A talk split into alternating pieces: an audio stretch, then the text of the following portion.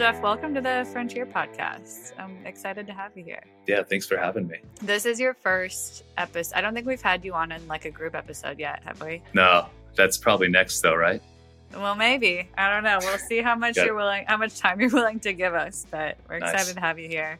And this is your team interview, so I'm really excited to just kind of talk about what it is you do here on the team, what you did before you landed here with us at Gun.io, and then as we get through that career journey, I always find it interesting to kind of dig into like pivot points in your career, especially for folks listening who might want to one day be a CSM like you or, you know, work at a tech company, sure. you know, just pulling out some nuggets of advice for them. So does that sound good? Yeah, let's get into it. Cool. Well, Jeff, I guess let's start with like introduce yourself. Uh, tell me kind of who you are and what you do here at Gun. Yeah, I'm Jeff Fedenoff. Um, I'm a client success manager at Gun. I was hired on in September. So I'm sorry, mid September around that time. And uh, I live in San Diego, California. I've been here for eight years, but I grew up in Orange County, uh, born in Laguna Beach, so California native. And I, I still feel somewhat new at, at, Gun, and I'm learning every day, but excited to be part of the team. And everyone's been super helpful in the, the transition over. It's, I always forget how new you are. Like it really has been what three months? Yeah, it's been I think close to three months, but I tell Ben and the team all the time it feels like we've been here for years already. So it's it's uh yeah it's a it's a great environment to be in, but it just seems like we sped through so much at, at a quick pace, which is great for you know the team and ramping. But yeah, it does not feel like that short amount of time. It feels like I've been here for quite a bit. And it's also, you know, you came on obviously as a customer success manager, but also as like the first CSM we've ever had. So we brought you and Kate, our other CSM, on at the same time. So you both were kind of forging the path for what that program even looks like. How has that either like differed or maybe been similar to what you've done in the past with other roles? It's both. So it's different and it's had its similarities. Um, differentiation would probably be that the last company I worked for was a larger scale company. I mean, we had 10,000 plus people working at the company.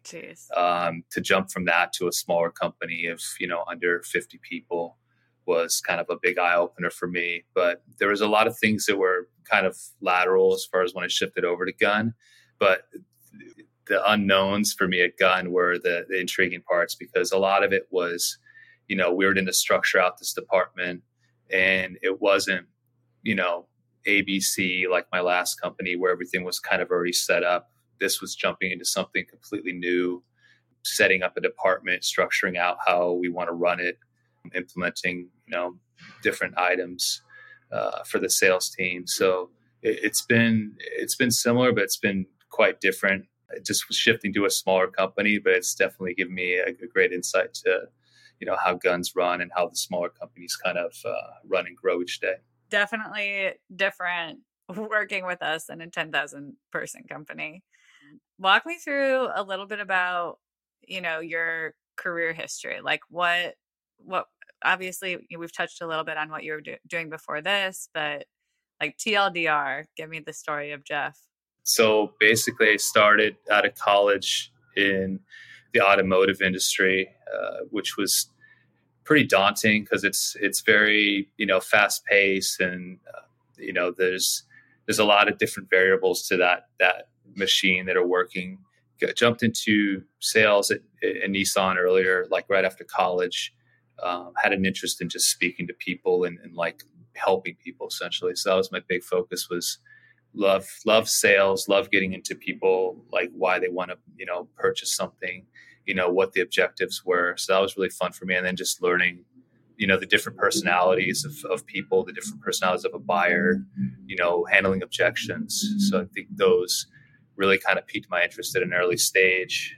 From there i transitioned to a smaller private equity uh, company up in laguna beach for a little bit it was probably the worst time to get into real estate because I was 08 back when the market crashed. So oh no, yeah, yeah, it was fun, but it didn't last too long just because the the way the market you know course ran. So then I kind of shifted my priority back to automotive because I I really enjoyed it.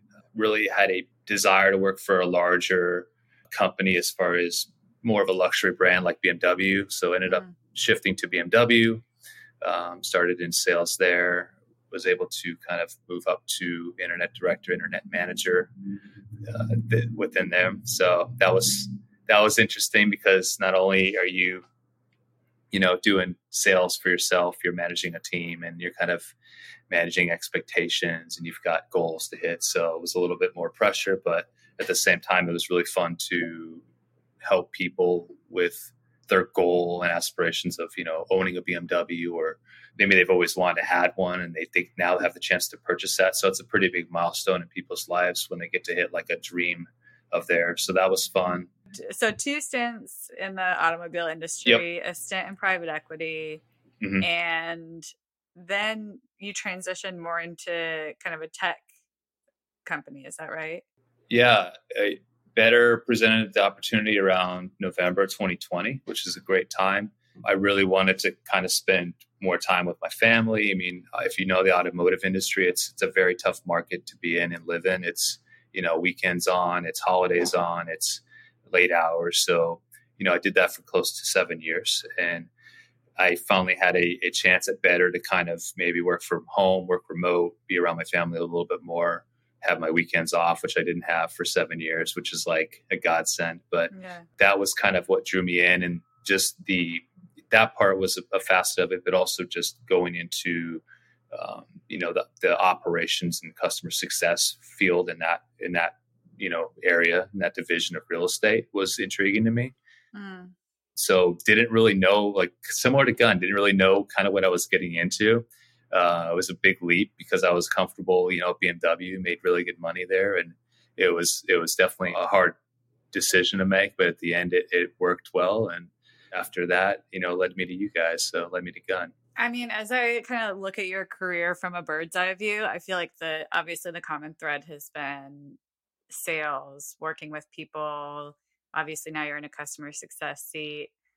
And the thing that I'm always so intrigued by with people who are like kind of lifetime career sales folks is like how do you manage the emotional piece of it right because you get to help people through like making the best like coolest most exciting kind of purchases of their lives and you know i imagine that that really fills up your tank but you also have to help people when they're disappointed and sometimes like deliver that disappointing news like how do you how do you manage your own kind of emotional absorption or lack thereof of what's happening at work. It's somewhat of a roller coaster in sales. You know, it's the highs are really high and the lows are really low. And it's mm.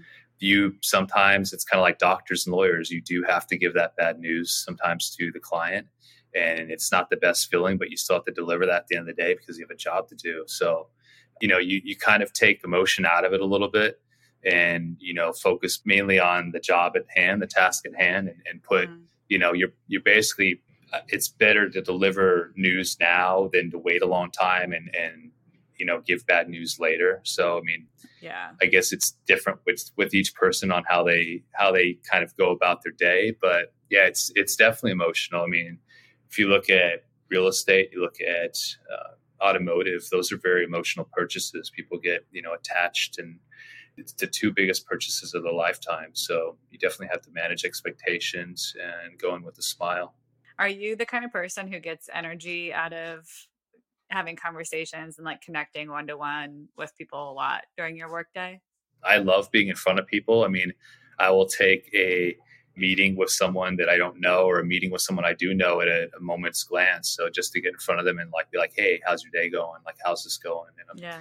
I would much rather be talking to people than than be doing you know the busy work or the emails or the admin that's that's that's all part of the job and we all have to do it but mm-hmm. love just being in front of people and interacting with them and, and trying to figure out you know their needs and their goals and and how it can best facilitate those i feel like that's what burns people out the the quickest in sales is if if their like natural kind of like energy the energy that they get out of work isn't aligned with what the job requires. And I feel like in sales, it's a lot of people time, right? For me, like I love, there's parts of sales that I love. Like I love being strategic and kind of fitting the puzzle pieces together and, you know, thinking about like business use cases for somebody's needs, but I mm-hmm. absolutely am drained after a day of like two or three meetings. So I just, you know, I know that I I would not perform well in a sales seat. But someone like you who's been in it for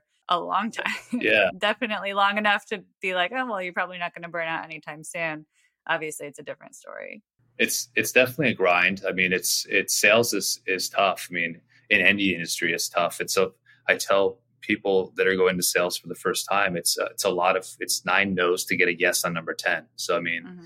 it's a lot of rejection. You have to be you know comfortable in your own skin. You have to be comfortable that's you know in talking to people.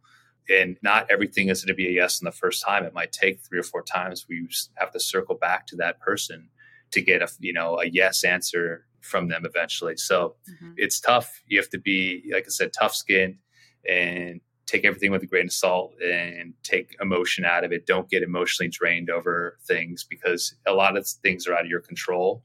You can only do your part and, and kind of move the, the process forward. I'm curious, you know, folks are listening and maybe they're in a sales seat outside of the tech industry and they're interested into getting into technology sales. Do you have any kind of hard won advice for them for how to go about doing that? a great window into that would be take a sales job, um, take a tough sales job. You know, take something that's that's going to push you and it's going to test you. Another thing would be be a customer specialist. You know, I feel like that's a good pathway to being, you know, a CSM is being a started customer specialist. Learn how people act, what their needs are, what their emotions are, what they're tied to. You know, once you you learn those attributes, you can parlay that experience into a CSM type role which is just the next level up. So, well, you know, obviously it's a grind, like you said. How do you unwind outside of work? What's your outlet? Oh man, I got a couple things. So I, I love being outdoors, um, hiking, running, bicycling.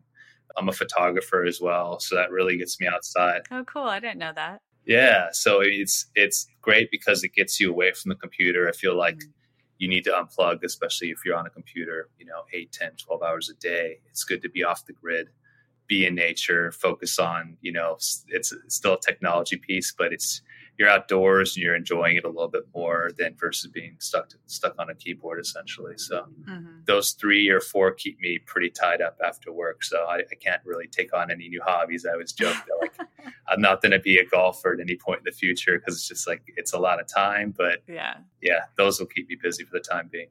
maxed out on hobbies. Yep.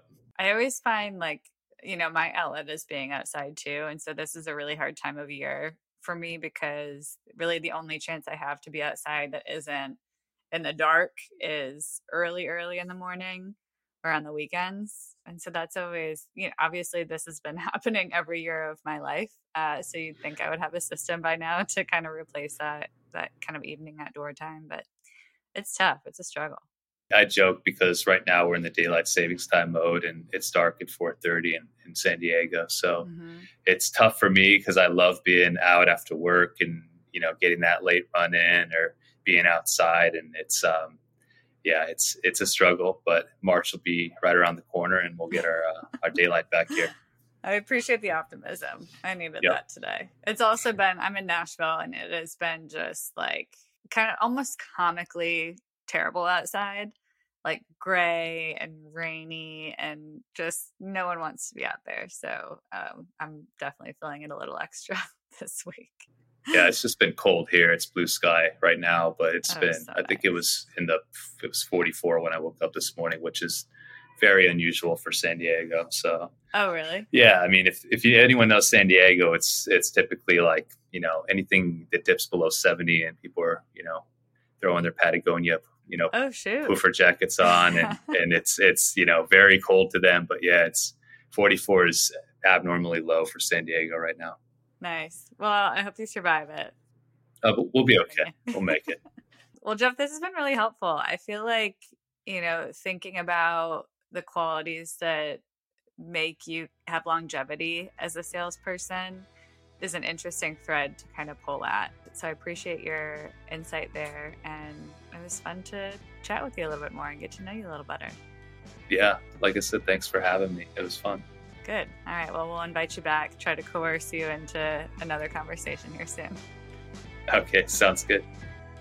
Thanks for listening to the Frontier Podcast powered by Gun.io. We drop two episodes per week, so if you like this episode, be sure to subscribe on your platform of choice and come hang out with us again next week and bring all your internet friends. If you have questions or recommendations, just shoot us a Twitter DM at the Frontier Pod, and we'll see you next week.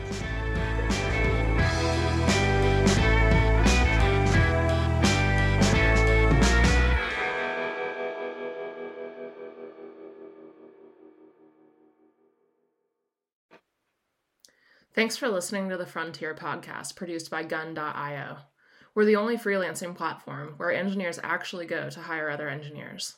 If you want to learn more about how to hire or freelance with us, head over to Gun.io and get in touch.